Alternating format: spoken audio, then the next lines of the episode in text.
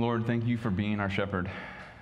You are the good shepherd, and you have told us so clearly that apart from you, we can do nothing. And you have invited us to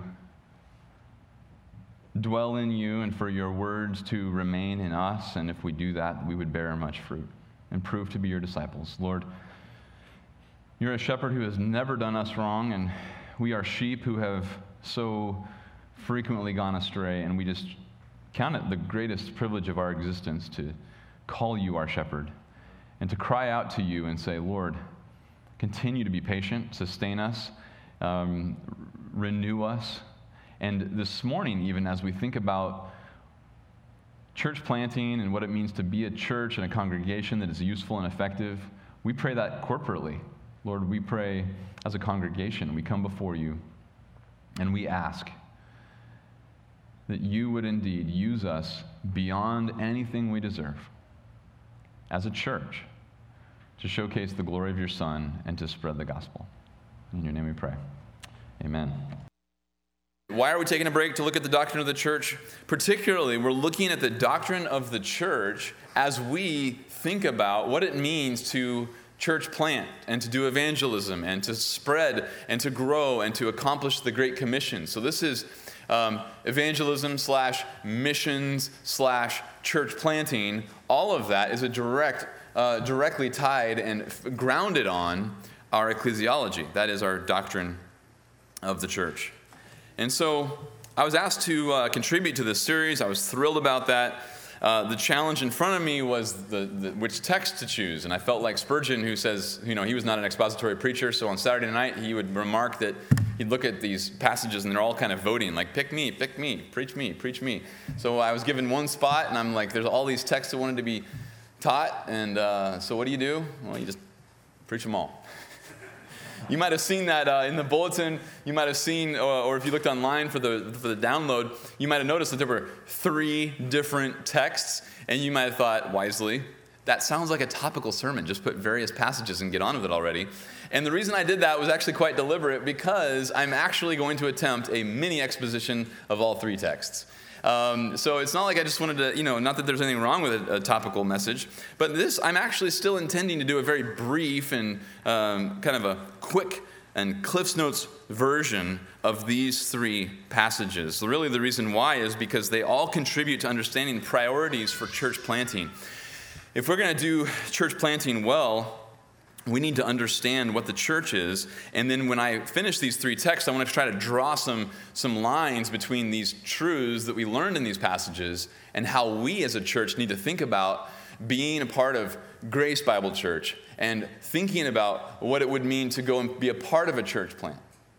Because if these truths are understood, that's going to put some things in place that are going to help us have wisdom about moving forward in a very effective manner. So, the first text is Matthew chapter 16. Matthew chapter 16. Grab your Bibles, turn there. Why Matthew 16? Well, quite frankly, because this is the introduction to the church. This is the first time um, uh, the doctrine of the church is ever introduced. The doctrine of the New Testament church is introduced by our Lord and Savior Jesus Christ in Matthew 16. This is a passage about Christ building a holy church. Christ is building a holy church. Christ is the one who's doing the building, and he gives us a promise about the building, and he gives a, a, a, declaration of who's involved in this, and this relates directly to us, whether we stay or whether we go. And so, by the way, what I'm going to do at the end here, I'm going to give away the uh, steal my own thunder here. When we look at these three texts, and we start trying to draw some connections, you're going to see that if we get ecclesiology right, all three of these texts and all the truths that they contain directly apply to whether you stay or whether you go. It doesn't matter if you stay at GBC or if you go to a church plant and here in the in, somewhere in the Phoenix Valley or in New Orleans or across the ocean. It doesn't matter. These truths apply. They are that transcendent. And Christ's church it looks the same no matter where you go course, people wear different attire and people speak different languages. But the guts of the church, the structure of the church, the fabric of the church, the purpose of the church, the effectiveness of the church does not change. And so here we have the foundational passage on the doctrine of the church, and we see how transcendent uh, this approach really is. Um, this transcends any culture, any language, any people group. Matthew chapter 16, verse 13, and we'll probably basically I'll make a few comments on 13 to 23, but really 13 to 20 is really all we're going to have time for. It's going to be very fast. Verse 13. Now, when Jesus came into the district of Caesarea Philippi, he was asking his disciples, Who do people say that the Son of Man is? Now, this is an important historical mark because he's taking his disciples to teach them something, and in their journeys, they end up in Caesarea Philippi. If you've been to uh, Israel, you'll know this is way up in the north. This is not Caesarea on the sea. This is Caesarea Philippi. Uh, in this time and era, it would be a Gentile city with a high percentage of Jewish population, named after Caesar. And um, it's here where there was all sorts of pagan worship. It's at the foot of Mount Hermon, one of the highest mountains in modern day Israel. And in fact, if you go there today, you can actually still see the ruins and relief work and some of the idolatrous carvings of the Temple of Pan. There was all sorts of worship going on here. It was polytheistic, syncretistic. And in this context, who knows? Maybe they just looked at, maybe they just walked past the temple to Pan when they had this conversation. Jesus says to his disciples, Who do people say that the Son of Man is? And they said to him, verse 14, Some say John the Baptist. Maybe like Herod. Herod thought that Jesus was John the Baptist, who, you know, somehow was reincarnated after his after he chopped his head off in prison. Others, Elijah. Maybe, he's, maybe this is the expected one of Malachi chapter 4. He's going to cause revival. And so some are pointing at John the Baptist, some are, some are claiming Elijah, but still others, Jeremiah or one of the prophets. And so there's all these rumors happening among the unbelieving populace about who is Jesus. He has already been very clear about his identity. And uh, anybody who would be believing the Old Testament would have embraced his claims because he uh, fulfill, was fulfilling all of the prophecies given about him in the Old Testament. Verse 15, he said to them, But who do you say that I am? Now, this is an interesting question because he's obviously just putting them right out in front. This is full exposure. So, who do you say that I am? I mean, you are in the middle of a syncretistic nation of Israel who have about, well, no less than four opinions at least about who my identity and who I am. Who do you say that I am? And Simon Peter answers, You are the Christ, the Son of the living God. What a great answer. You're the Christ, the anointed one, the Messiah, the Son of the living God. Now, Jesus obviously refers to himself as the Son of Man in verse 13. That's his favorite term of referring to himself, and that's such a condescending term. Eternal God taking on humanity, and he is indeed the Son of Man.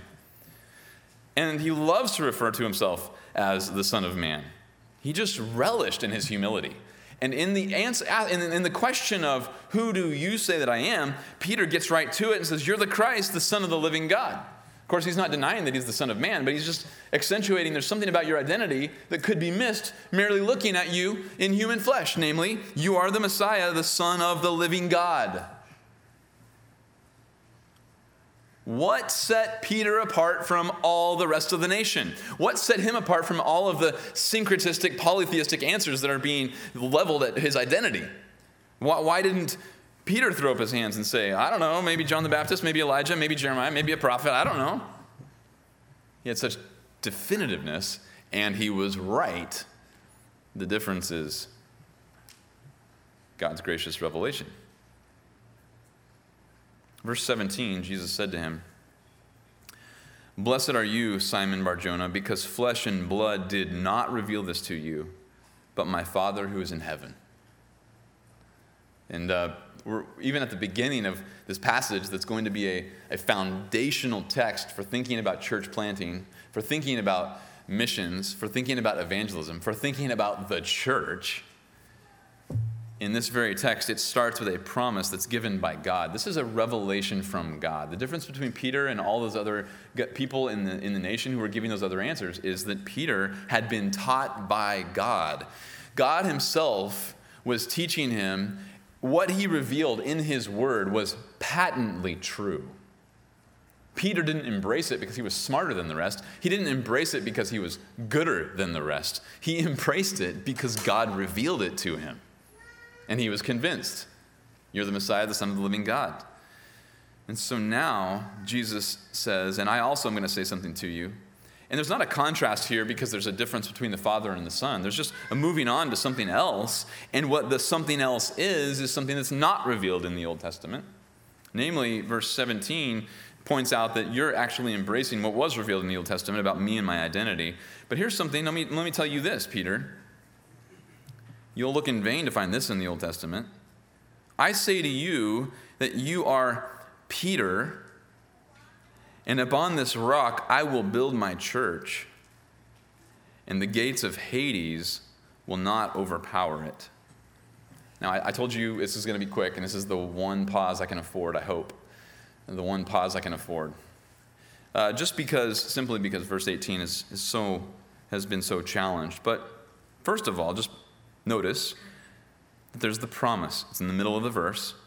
Upon this rock I will build my church. This, con- this, this promise about the church, from verse 13 to 17, we realize it's, it's given by God. Now in verse 18, we realize that it's unconditional. Jesus says, I will build my church. Not I might build my church, I may build my church, I hope to build my church. I will build my church. It's a promise, it's unconditional, it's guaranteed. Notice also that he doesn't say to Peter and to the apostles, I will build your church.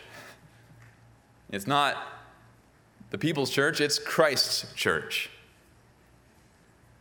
And notice that he also doesn't say, You will build my church. We're not building Christ's church. Christ builds Christ's church. This is a work that he's doing. He's building his own church, and it's guaranteed, it's promised. Now, the challenge of this verse, of course, comes from the phrase, I say to you that you are Peter, and upon this rock I will build my church, and then the gates of Hades will not overpower it. Now, what does that mean? And I'll just say, we don't have time to get into the whole debate. It's quite, quite convoluted, and there's a lot that's been said about it. But I would just say, maybe hopefully this is a helpful way to understand what's happening here.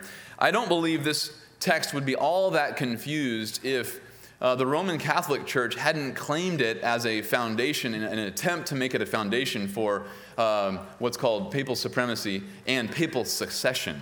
Succession would be the fact that uh, the, the authority of the Pope is passed from Pope to Pope to Pope to Pope, and they claim to take that authority all the way back through the centuries back to Peter which is of course absurd because Peter was never even a bishop in Rome. He, got, he was a leader in the church in Jerusalem and got shipped to Rome and killed there. So he never even functioned as a pastor in Rome, um, let alone the doctrine of papal succession, no matter what you might appeal to. It's just not taught anywhere in Scripture. Never mind the fact of the embarrassing history that the Roman Catholic Church never even claimed to have supremacy over other bishops geographically until 440 under Pope Leo I. So, what is this text talking about?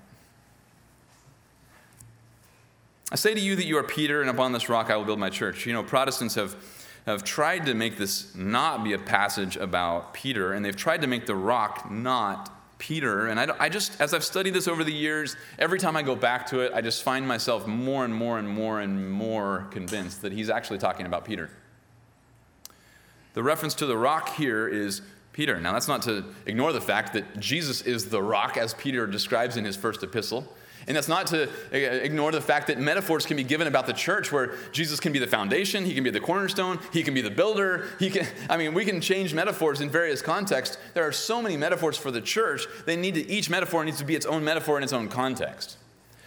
But here, it's very interesting that the way Protestants usually get around this is the word Peter versus the word rock. And the only difference here is gender. It's the word Petra versus Petros. Petros is masculine, that's the name of Peter, and Petra is the word translated rock, which is feminine in the Greek language. Now, this is an interesting, interesting um, study because what I've been told, what I was taught that I would find when I studied this word is Petra, the feminine, is, refers to really big, massive rock, you know, like a, some sort of stone underneath some beach or some sort of cliff or whatever. And then Petros would be more like a little stone, like something you pick up and stone somebody with. And uh, so that's the technical distinction. So these aren't the same thing. Um, but I, I found out that's just not quite the full story. I mean, you can find contexts where they might be used in distinguishing ways. You can also find them used in context used in synonymous ways. And I could even find a, con- a context where a first century Jewish historian used both words in the exact same passage to refer to the exact same rock. Namely, it was Josephus referring to the story of Jonathan climbing up to kill the Philistines, and there was a cliff, and it was talking about, you know, a cliff massive enough to climb that you could fall off of and die. And he used in two verses apart Petros and Petra. I don't think the distinction is going to quite hold up. The bottom line is the masculine is pr- almost always used for the person in New Testament literature, both in the scriptures and in the patristic fathers, and in the feminine is often used for the rock itself. In secular literature, it's about 85% to 15%. 85% of the time it's the feminine form, 15% of the time it's the masculine form. It's just common, if you're going to refer to a rock, to use the feminine form Petra. So here, Jesus says to Peter, I say to you that you are, and then if you think about the meaning of the words here, what, you, what the Greek ear or the Aramaic word would hear, uh, ear would hear would be, You are rock, and upon this rock I'll build my church. That's what they would have heard. And so, apart from the very simple fact that Peter's a man, and so his name is Petros, and you would refer to a rock, namely Petra, if he wasn't using this to refer to Peter, it kind of ruined the whole, the whole play on words. And by the, fact, by the way, it's also important to notice that he goes on in verse 19 to say that I will give you the keys of the kingdom. And he continues talking about Peter. I mean, ultimately, the way I've played this out in my mind, and I've tried to look, I've, I've read a lot of arguments about this for and against and everything in between. I just am left with the fact that we are called to be faithful to the text and all the other explanations that get at, you know, no, the rock is his profession, or no, the rock is, is Christ himself. If, if he were to, and, and you, you can find passages, obviously, Christ is the rock. We, we can see that in other texts of Scripture. But in this story, for Jesus to be referring with the word rock to either himself or Peter's confession would require some sort of sleight of hand, some sort of body language that's clearly beyond the text. You know, I'd imagine Jesus saying, I say to you, and using big, massive hand signals, you are Peter, and upon this rock, you know, I mean, thinking, well, if that's what he did, well, then that's like an unfaithful telling of the story because the critical interpretive point just got left out of the text. Or maybe even worse, you are Peter, but on this rock, and drawing a speech balloon around his imaginary confession, this rock, the speech that you just said. No, it's just he's referring to Peter. Why is that important? Because Jesus guarantees he's going to build his own church, and he's going to do it on delegated authority. This is profound. Notice in 18b, it's so unconditional, this promise, that the gates of Hades will not overpower it. The gates of Hades. You ever wondered about gates? You know, if, you put, if you're in a military context like this, you're talking about overcoming, conquering, vic- having victory. And you think about the church in a militant context, so now I just kind of picture myself on some, you know, first century AD castle wall or city parapet looking out at the onslaught and the enemies coming, and here comes the catapults and here comes the cavalry, and you're thinking, man, what, what, they got everything. And then suddenly they bring out the gates. Oh no, the gates. You ever thought about that? Like, why gates? Okay, you know, military context, gates. Of course, it's the point is the gates of Hades the gates of Sheol, the gates of death. It's used three times in the Old Testament. We, Omri just read one of them Psalm 107, the gates of death. The other one's in Psalm 9, the other one's in, in Job. And in the passage in Job, the Greek translators translate the gates of death, uh, and it says the gates of death and the gates of, of the dead. And then it says in the Greek translation of the Old Testament, it actually says gates of Hades in the Greek translation of Job and that's in uh, Job 38, verse 17. What's significant here is it's talking about death. Jesus is describing a guaranteed, a con- unconditional promise on his building of the church that, you know what? what? What could possibly threaten this church? Oh, you could kill the Christians. And he says, nope. You actually can't even harm my church by killing my people. This is that ironclad of a guarantee. Death cannot hurt the church. Verse 19 I will give you the keys of the kingdom of heaven. It's profound. This goes back to the delegated authority that, that Jesus mentioned in, in verse 18 when he says that he's actually going to build his church on, on Peter. And then Peter, of course, was the leader of the apostles in Jerusalem in the first church, and you can read about that in the book of Acts. But what's interesting here is think about keys. Keys are the right to give access to something, to unlock and open doors, to close and lock doors. There's some sort of guardianship and some sort of access point that, that is even Jesus is handing to Peter himself. He says, I'm going to give you the keys to the kingdom of heaven. And whatever you bind on earth shall have been bound in heaven. And whatever you loose on earth shall have been loosed in heaven. And what's interesting here is that the keys to the kingdom, the keys to the church, is really the function that we know and often call church discipline. It's interesting that the, the delegated authority here is the, that Christ in heaven is entrusting the, the, the delineation, the, the dividing line on earth between professing church and perverse generation and entrusting that to men. That's profound. In fact, notice the verb tenses here in verse 19. Whatever you bind on earth shall have been bound in heaven. And whatever you loose on earth shall have been loosed in heaven. You think that's a lot of helping verbs. Or, you know, unless you're in grammar class right now, your, your head might be spinning. Wow, that's a lot. What's going on there? Well, shall makes it future, have makes it perfect, and been makes it passive. Well, what does that mean? Here's the way to picture verse 19. When something happens on earth under the authority of Jesus Christ by the delegated authority that God's given to the church, it reflects what already, it, it shall have already been done in heaven. There's a reflection between the maintaining of the line of demarcation, the access point, to the kingdom on earth in the church to who's in the kingdom in, in God's eyes. That's a profound reality. That's a profound reality. Think about, think about the connection. I mean, there, is, there should be an inseparable connection between those two statements of what happens in heaven and what happens on earth.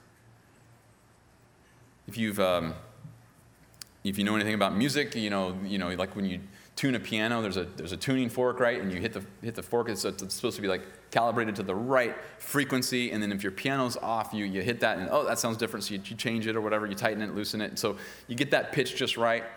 Well, what's interesting is, is you know, if you, and you probably have heard of sympathetic resonance, when you get the, the frequency perfect, when it's exactly the same frequency, the tuning fork and the string, you can play one and hit the other without hitting the other, or hit the piano key and then dampen it so that it stops vibrating. You can still hear the, the resonance in the tuning fork. And not because you struck the tuning fork that time, but because the frequency was so pitch perfect that the frequency actually caused this to vibrate and cause its own sound. And perhaps sympathetic resonance is a helpful way to think about the connection between what happens in heaven and what happens on earth. When the church makes this kind of decree, it's something that shall have already been done in heaven. This is a profound, profound reality. It's like when, when, when I step back and I think about verse 18 and 19 together, and I think about threats to the church. I think about massive persecution. I think about external hostility. I think about a culture that's so anti authoritarian and anti Christ and anti image of God and anti gender and anti um, heterosexuality and anti monogamy and anti everything that ever has reflected the image of our God. And Christ just says in verse 18, yeah, hate, gates of hate, yeah, that killed you? No, that can't, that can't hurt the church. Nope. And then he goes to 19, And it starts to just talk about this binding and loosing, and clearly there's something here that must be maintained. Clearly there's something here that could be a threat, that could be a threat to GBC or a church plant. And namely, that's sin. Excuse me. This binding and loosing comes back up, and t- real quickly, turn to chapter 18. Chapter 18, uh, you remember this is the, the, the text that um, you are all familiar with because this is where he describes this binding and loosing in detail. And notice um, that we're talking about binding and loosing sin. Verse 18, chapter 18, verse 18. Truly I say to you that um, whatever you bind on earth shall have been lo- bound in heaven, and whatever you loose on earth shall have been loosed in heaven. And in the context, it's talking about confronting somebody on their sin, and they either respond or they don't. They either respond in repentance or they don't. They either turn from their sin or they hang on to it. And so there's binding and loosing that happens as a result. Look at Matthew 23 for a second. Here's one that rarely is brought up in this context, uh, but it's also an interesting parallel. 23, verse 13, Jesus begins the woes to the Pharisees, and there's binding here happening. Um, uh, it's a closing up, and this is helpful for thinking about the keys. Woe to you, scribes and Pharisees, hypocrites, because you shut off the kingdom of heaven from people. For you, uh, sorry, for you do not enter in yourselves, nor do you allow those who are entering to go in. I mean, this is an abuse of spiritual authority that cuts people off from access to the kingdom, from access through the church. Of course, this is before the church, but the point being, spiritual authority is preventing people from entering because of what they're doing with the truth and what they're allowing and prohibiting. They're allowing sin and demanding man uh, traditions based on human ability and man's traditions. And one more example that proves this is sin is in John 20. Look at John chapter 20.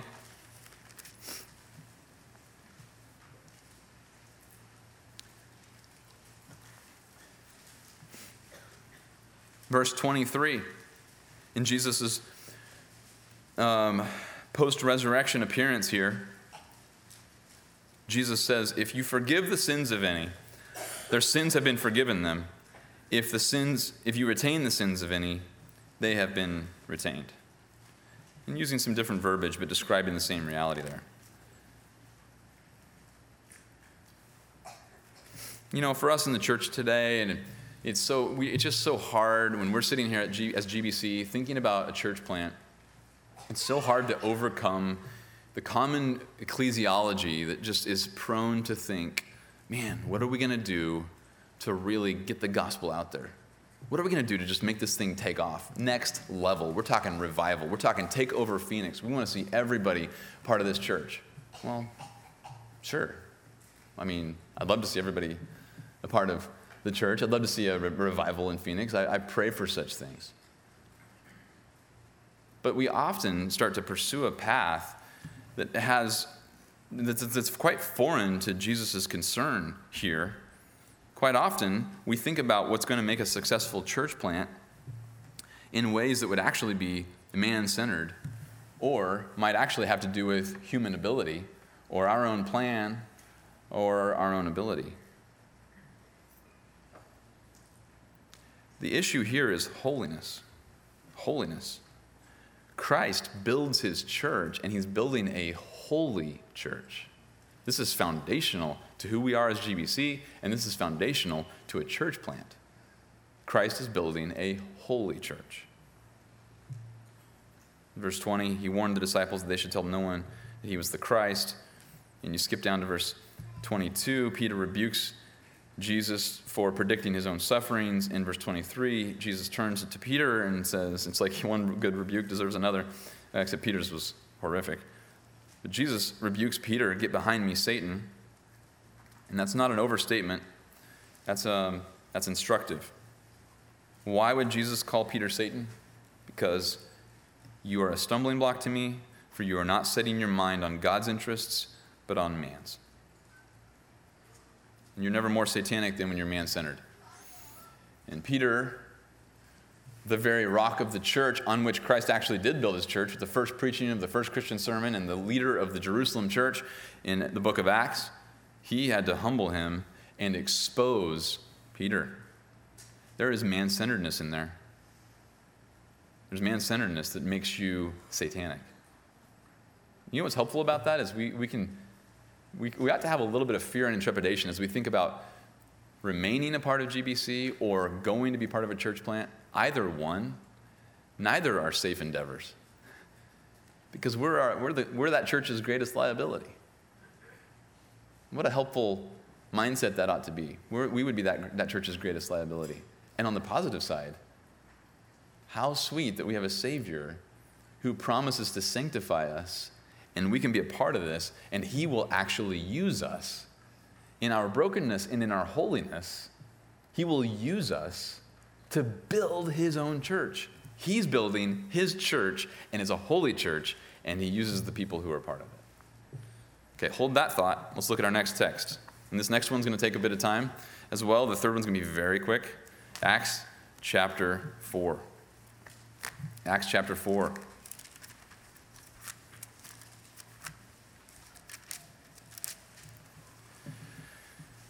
So in Matthew, we learn that Christ is building a holy church. Here, we learn that the power of the church is its purity. And you can see that this is a very similar truth. This truth is just such a sweet uh, display. In fact, the, the story of the early church is really an illustration of what Jesus was teaching on that very first, the, the very first instruction about the church when he introduced it to, to the world. For the sake of showing you where I'm going, Let's start in chapter 5, verse 12, and we'll, then we'll go back and pick up the story. Chapter 5, verse 12, uh, Luke records At the hands of the apostles, many signs and wonders were taking place among the people, and they were all with one accord in Solomon's portico, but none of the rest dared to associate with them. However, the people held them in high esteem. And all the more believers in the Lord, multitudes of men and women, were constantly added to their number. Okay, we can stop right there. What Luke's describing here is profound church growth.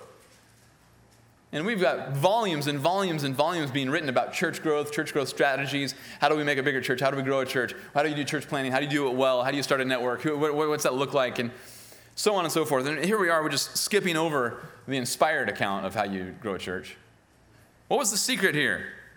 Well, notice in verse uh, um, 12, there's incredible unity among the believers. There's unity, there's doctrinal fidelity, they all have like mindedness. Verse 13, notice that being a part of the church is so, as we're about to see, it's so unsafe that no one would dare associate with the church out of false pretenses. The church is not a safe place to play Christian. However, even though people wouldn't join the church because it was so terrifying of a prospect, they esteemed the church. In other words, they knew the church was the real deal. That's a powerful church, is when people who aren't willing to repent and follow Christ and give him all glory, when they're not willing to join it, but they respect the church because they know it's legit. That is a healthy church. And then in verse 14, when people join that church, the only reason you would join that church is because the Lord Himself added you to our number. Well, this little section here from verses 12 to all the way through 16 is really, it's told in such a way, it's told in such a verb, verb tense and such a verbal form that it's really kind of concluding the story. It's giving background. And where does this story actually begin? Actually, it doesn't, it begins all the way back in chapter 4, verse 32. And the way Luke starts the story is the same. He tells verses 32 through verse 35 entirely in an offline sequence. He just basically is just, it's like, like basically what Luke's doing here is if you've, if you've ever seen uh, like, a, like a movie or a documentary where there's a narrator telling you what's about to happen, and then there's like an action sequence unfolds in front of you in the movie, and then, then the narrator would conclude and explain, okay, so this is what happened historically, da da da da da. Okay, well, Luke's like giving us the narration from 432 to 435, and then he picks back up with the narration in 512 and following. The action sequence is from 436 through 511. What's the action sequence? That's the story of three different individuals. First of all, Joseph, and then secondly, Ananias and Sapphira. What happens? Go back to verse 32. The congregation of those who believed were one heart and one soul. Uh, not one of them claimed that anything was belonging to, to him was his own. All things were common property to them. And that's not communal living, that's com- common property in the sense that they all possessed property and they could sell it whenever there was a need. If, they, if it was truly communal, then they couldn't have sold it when there were needs, and that's clearly what's happening here. Um, verse 33 And when, with great power, and apo- the apostles were giving testimony to the resurrection of the Lord Jesus, and abundant grace was upon them all. For there was not a needy person among them all. For all who were owners of land or houses would sell them and would bring the proceeds of the sales and lay them at the apostles' feet, and they would be distributed to each as any had need. And so that's the background that Luke gives us. Now the action sequence starts. Enter stage left, First cameo appearance, first main character, really, of the story Joseph. Verse 36 Joseph, a Levite of Cyprian birth, who was also called Barnabas by the apostles, which translated means son of encouragement, and who owned a tract of land, sold it, and brought the money and laid it at the apostles' feet. Now, this is an eminent beginning of this story. Joseph, or Barnabas, was obviously a notable individual, and by the time you finish the book of Acts, you realize how ridiculously useful he was for the church and for the gospel cause uh, throughout the book of Acts. A notable servant of the gospel, a very godly man. Clearly, uh, he's, he's a Levite, a notable Jew of high esteem, continues earning mention in the book of Acts. He's a landowner to some degree, uh, high degree probably, of wealth. And in giving it to selling it and giving it to the church, people know about that. I mean, this is the kind of guy when he shows up at your small group and you got a visitor, like, who's that? You're like, oh, that's that's Joseph. I mean, he's he's he's a big deal. I mean, he's he just he, he gave a ton to the church. Not that people would be talking about Joseph that way, but certainly there could have been that temptation. That's the kind of guy you're talking about. And what's interesting is what happens in the very next story. In fact, it's so important that we understand Ananias and Sapphira in light, in contrast to Joseph and what was happening in the church. Verse 1 of chapter 5. But a man named Ananias, Ananias with his wife Sapphira sold a piece of property and kept back some of the price for himself with his wife's full knowledge. And bringing a portion of it, he laid it at the apostles' feet. So here's the sum. He drops this bag, let's just picture a bag of money. I don't know if it was a bag of money, but bag of gold. See, he drops it right there. But I mean, you know, think about that, how notable that is. In some sort of church function, maybe at Solomon's portico. If you've ever been to the Temple Mount, been the south side of that, uh, the, where, the, where Al Aqaba, the uh, Al Kiba, I believe, the, the, the, the temple south of the Dome of the Rock, they met right there on that apron. And I just imagine Ananias walking up with this bag of gold, dropping it at the feet of Peter, and then Peter just looks at him, and he's and Ananias is probably expecting a little bit of praise, a little bit of notoriety, some sort of response, kind of like Joseph has earned in the church. And um, Peter just looks at him and says, Ananias, why has Satan filled your heart to lie to the Holy Spirit and to keep back some of the price of the land? While it remained unsold, did it not remain your own? And after it was sold, was it not under your control? I mean, clearly the problem is not that he didn't give 100%. I mean, he could have he could have given it's his it's his his land. He can sell it or not sell it. And if he sells it, he can give whatever portion he wants. The point is, he's making claims to have given 100%. Why is it that you have conceived this deed in your heart? You have not lied to men, but to God. As he heard these words, Ananias fell down, breathed his last, and great fear came over all who heard it. The young men got up and covered him, and after carrying him out, they buried him. It's a tragic story. Here, Ananias has seen the notable and noble name of Barnabas, and he concocts this plan to perpetuate a reputation of generosity.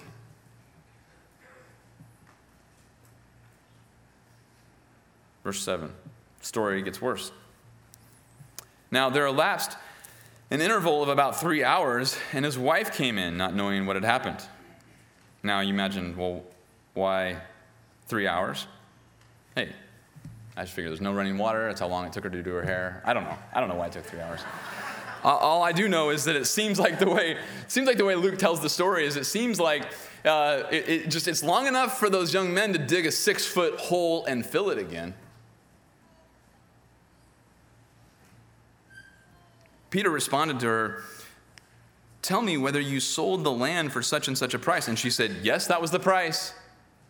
So again, the idea here is not that giving is free. The point is the lie for the sake of reputation. She said, Yep, that's the price, which was the price that they were giving, which technically was not the price. So there's the lie right there again in verse 8.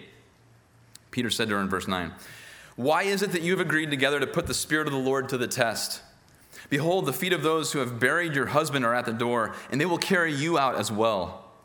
And immediately she fell at his feet and breathed her last, and the young man came in, the young men, sorry, came in and found her dead, and they carried her out and buried her beside her husband. And great fear came over the whole church, I'll say. That's not an association you want to take lightly. And, notice the second half of verse 11, and over all those who heard of these things.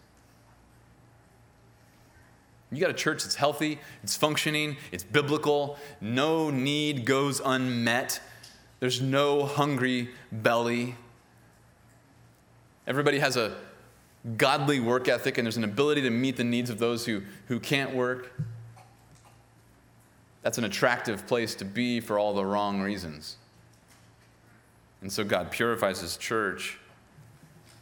And suddenly, the desire to join the church for selfish gain is terrifying. Ananias and Sapphira just proved it. Their contribution to the church was for selfish gain. They were pursuing a reputation. They were pursuing the praise of men. And God says, My church does not exist for the praise of men. My church does not exist for selfish gain. My church does not exist for selfish ambition. My church exists to, to be a foundation for the truth, a pillar of the stronghold of the truth, for the salvation of the lost, for the equipping of the saints, so that all would redound to my glory. That's a church. Isn't that sweet? terrifying. Why is the church so weak?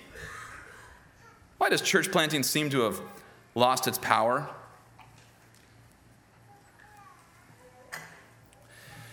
I read a book. I, I, I, do a lot of reading, and so if you, sometimes you hear me mention a book name, uh, don't, don't imagine it's a recommendation. This is definitely not a recommendation.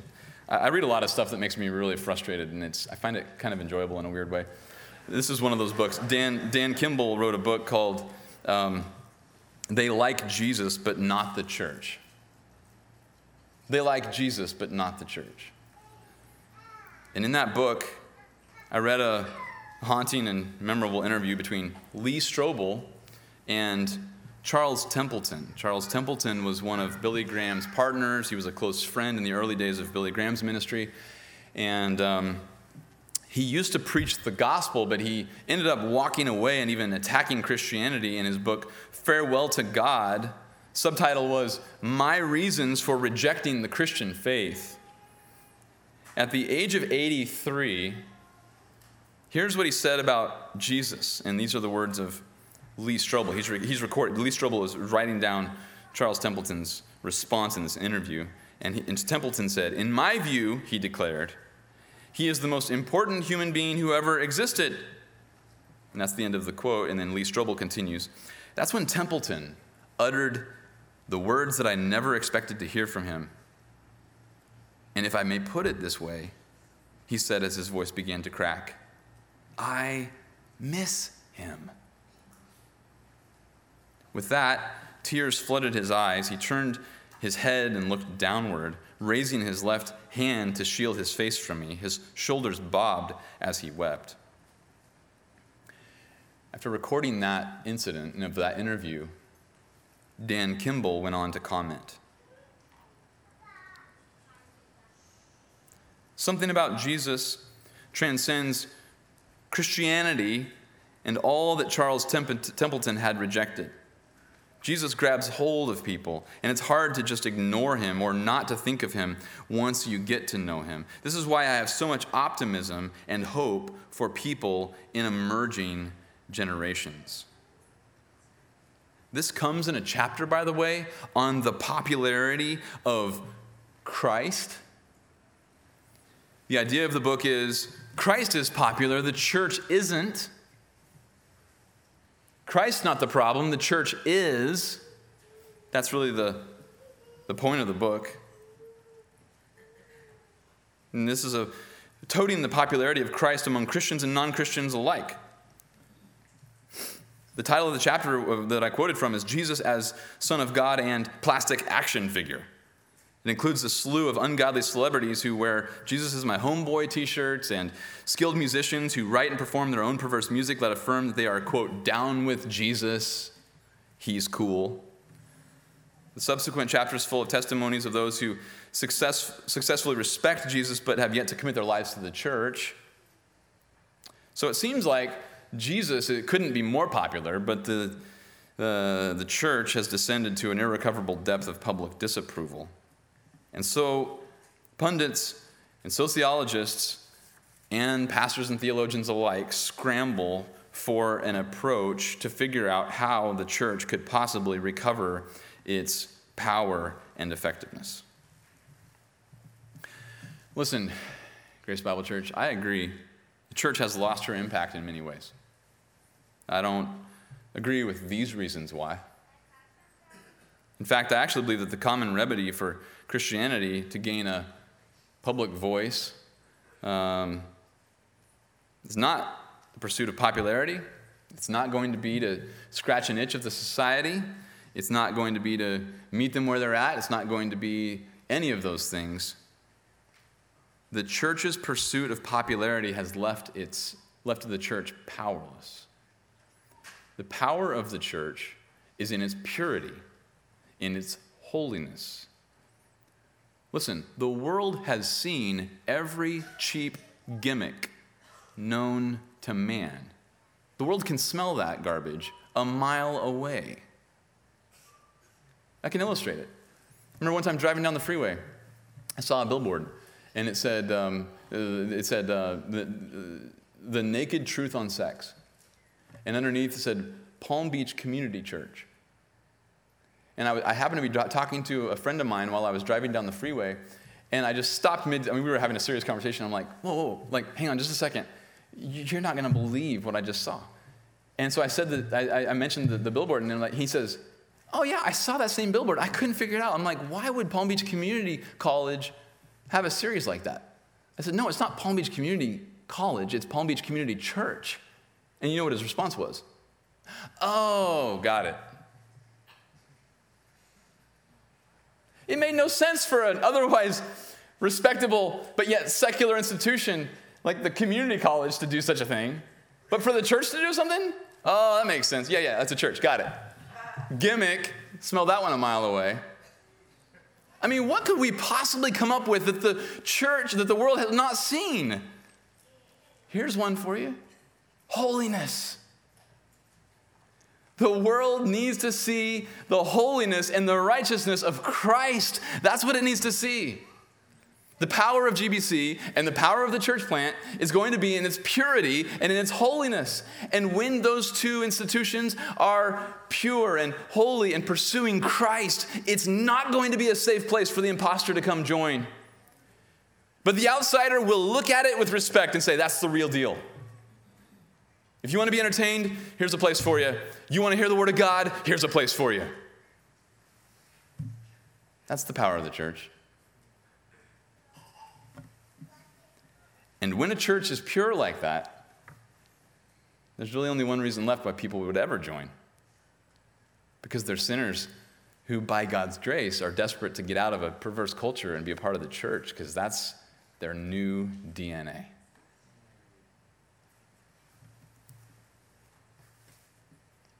Our last text. It's going to be very quick.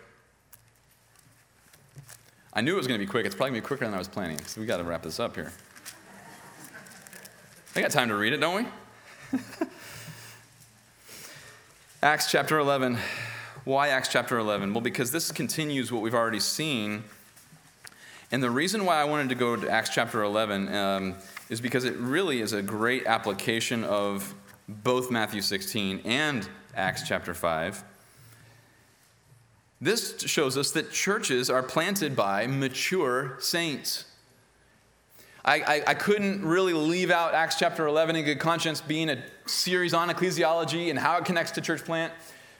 Here's a passage of the very first church plant. Jerusalem was the first church. The first church plant was Antioch. Let's read it. Verse chapter 11 verse 19. So then those who were scattered because of the persecution that occurred in connection with Stephen, that's back in chapter 6, 7 and 8, they made their way to Phoenicia and Cyprus and Antioch, speaking the word to no one except Jews alone. So, if you notice, this is uh, evangelism now happening because of persecution. So, saints are being equipped in Jerusalem. Persecution rises up and intensifies because of Stephen and his martyrdom, even under the hands of Saul, who then becomes the Apostle Paul. And so now those Jews scatter to Phoenicia, Cyprus, and Antioch, and this is the spreading of the gospel. But it's interesting that Luke makes it very explicit that they spoke the word of God to Jews alone. Really, literally in the original, they spoke it to no one, if not to Jews. Literally, it's exclusively Jews. That's great that they were evangelizing the Jews, but it's a problem that it was exclusive. Verse 20. But there were some of them men of Cyprus and Cyrene, who came to Antioch and began speaking to the Greeks also, preaching the Lord Jesus. And the hand of the Lord was with them, and a large number who believed turned to the Lord. These people are evangelizing Jews and Gentiles. It doesn't matter, Jew or Greek heathen, pagan, they're preaching the glories of Christ and the glories revealed in the Old Testament and revealed to the apostles in the New Testament. They're preaching it to everyone. Verse 22 the news about them reached the ears of the church at Jerusalem, and they sent Barnabas off to Antioch. So notice, now you start to realize the church is recognizing what God's doing by way of the church growth, and they didn't, they didn't send Barnabas to go be a professional church planner. They're trying to catch up with equipping the saints that God has been converting through initially what was mature and equipped saints, namely Jews in Jerusalem who were so equipped, they had won the battle against self righteousness, and their presentation of the gospel is more robust and full orbed than even the Jews who ended up going to Phoenicia and Cyprus. And so here we are at Antioch, massive revival among Jews and Gentiles. They have to send Barnabas to go give some leadership and equipping to this massive revival. Verse 23 Then, when he arrived and witnessed the grace of God, he rejoiced and began to encourage them all with resolute heart to remain true to the Lord. Verse 24 For he was a good man and full of the Holy Spirit and of faith, and considerable numbers were brought to the Lord. And he left for Tarsus to look for Saul, and when they had found him, he brought him to Antioch. So now Barnabas is recruiting Paul. So now you've got Barnabas and Paul giving oversight to this church, this church plant. And for an entire year, they met with the church and taught considerable numbers. And the disciples were first called Christians in Antioch. What a sweet story. What a sweet story. First called Christians. Where'd that name come from? From those who were part of the first church plant in the history of the church, Antioch. Churches are planted by mature saints, equipped saints. It takes mature and equipped saints to mature and equip other saints. We can see in this quick narrative that I just read, we can see that evangelism rises out of body life. Evangelism is not some product of philosophical wrangling over a cup of coffee, though people can get saved that way. Evangelism flows out of rich, robust, full orbed body life. It's a corporate, congregational, ecclesiological function. We also see that uh, these people were used by the Lord because there was a willingness to do ministry God's way. They didn't, they didn't put a line on who they were going to share the gospel with, they just declared it to everyone God told them to declare it to. So we see godly Christians in verses 19 to 21. We see qualified leaders in verses 22 to 26. And we see brotherly love then in verse 27 to 30. In fact, these Gentile Christians had never even met the Jews down in Jerusalem, and they took place in raising up funds to meet the needs in an upcoming famine that only occurred down in Judea, not in their neck of the woods. That's profound brotherly love. Listen, Grace Bible Church, I just want to take, I want these three texts in your mind so that I can maybe just make a quick exhortation. I want these truths about Christ will build his holy church. Um, the purity of the church is its power. And um, that mature saints are necessary for church plants. And I just want to make, say that we need to be all on the same page regarding GBC and the church plant. This is an incredibly exciting endeavor. It's just thrilling to think about what the Lord has done here for 20 years. And that on your hearts, as I'm hearing from some of you, and I'm hearing even the history and the heartbeat of this church for 20 years, uh, just the excitement and anticipation of seeing this replicated. This is thrilling. And what's clear is that God has given us a promise that He would build His church. And these truths need to inform us regardless of going or staying. But it's important that we have a vision of what's important for such an endeavor. We need to have a biblical vision of what's important for such an endeavor. Uh, some of you are, as I've talked to you, you're, kind of considering, like, hey, maybe you're, you're, you're, you're praying about it. Maybe I'm just, I don't know, I'm not sure. This is really exciting. I'll let you know, regardless if you go or stay, everybody should be excited. Um, but maybe here's how you would think about such, a, such an endeavor. First of all, when you think about, think about the needs of GBC and think about the needs of a church plant in light of these three texts. In light of the fact that God's promised to build his church and he's going to build a holy church and he's going to do it through holy saints and that the purity of the church is its power, those apply to both sides of the equation. However, maybe there would be some clarity that could come from some differences between GBC and a church plant. Obviously, GBC was not planted yesterday. There's a, an effectiveness and um, uh, to this ministry. It, it, operates like a well-oiled machine in, in, in many ways. And, and that's the result of God's grace over 20 years of your faithfulness to the Lord right here. And not even right here physically, but wherever the church has been over the last 20 years, and then right here for the last handful of years. And that's just sweet to think about. And that's something we want to think about in light of the church plant because there is something to what God has produced that took 20 years that we would want to maintain.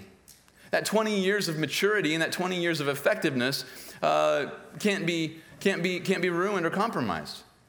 But at the same time, if you do a church plant, as we've talked about, there's always going to be a cost. And so the, the cost that we, we've talked about uh, among the leaders is we've used the illustration of uh, the cost of, um, you know, when you lift weights. When you lift, lift weights, there's little micro tears in the muscle that make it stronger, but it doesn't pull anything. It doesn't put a limb out of joint. It doesn't, you know, rupture the Achilles. Uh, otherwise, that was a bad weight session. Uh, oh, regretted that one.